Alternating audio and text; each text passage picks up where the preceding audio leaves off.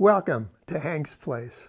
Here at Hank's Place, we love the gospel, this good news that Jesus Christ, Son of God, was crucified for us, died for us, and rose again in triumph for us in order to save us from our sins, taking the punishment for those sins and transforming us from unworthy creatures deserving eternal wrath into sons and daughters of the living God, destined to live with God the Father, the Son, and the Holy Spirit, and with our brothers and sisters in Christ eternally.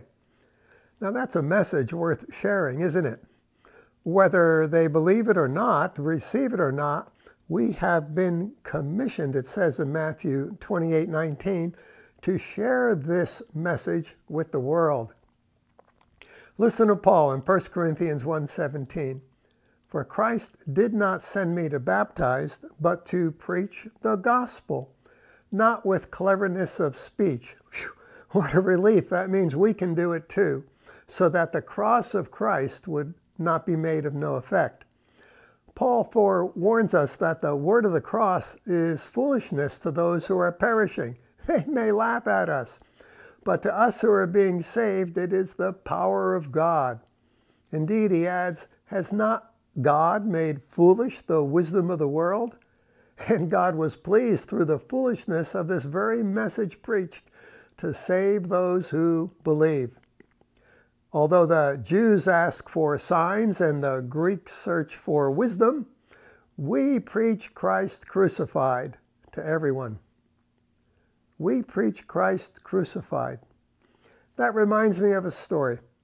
There once was a church with adjectives vibrant, alive, dynamic, thriving, countless decisions for Christ, baptisms, ministries, outreaches. Over the doorway of that church, carved in stone, was 1 Corinthians 1:23. We preach Christ crucified. And they did. But over the years, their fervor began to wane, and ivy began growing up the church walls and obscured a word of the inscription. It now said, We preach Christ. Indeed, they spoke well of Jesus, the good things he'd done, the healings, the words, the inspirational example he set, but no longer crucified for us. More time went by, and the ivy grew, and the fire of life in the church further waned those marvelous words over the doorway now read, We preach. and they did, but it was about this and about that, and no longer Christ, the crucified Son of God, for us. More time, more ivy, less fire. Visitors to the church saw a message over the door, and it read, We. For the church had become a social club, a fine gathering place for friendships, connections, and such, but no word concerning the Christ crucified for us.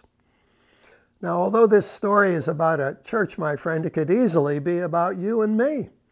Let us not forget our great commission to let the world know about Jesus, the cross, his death, his resurrection, and the eternal benefits it's good news, and it will cause others to come alive.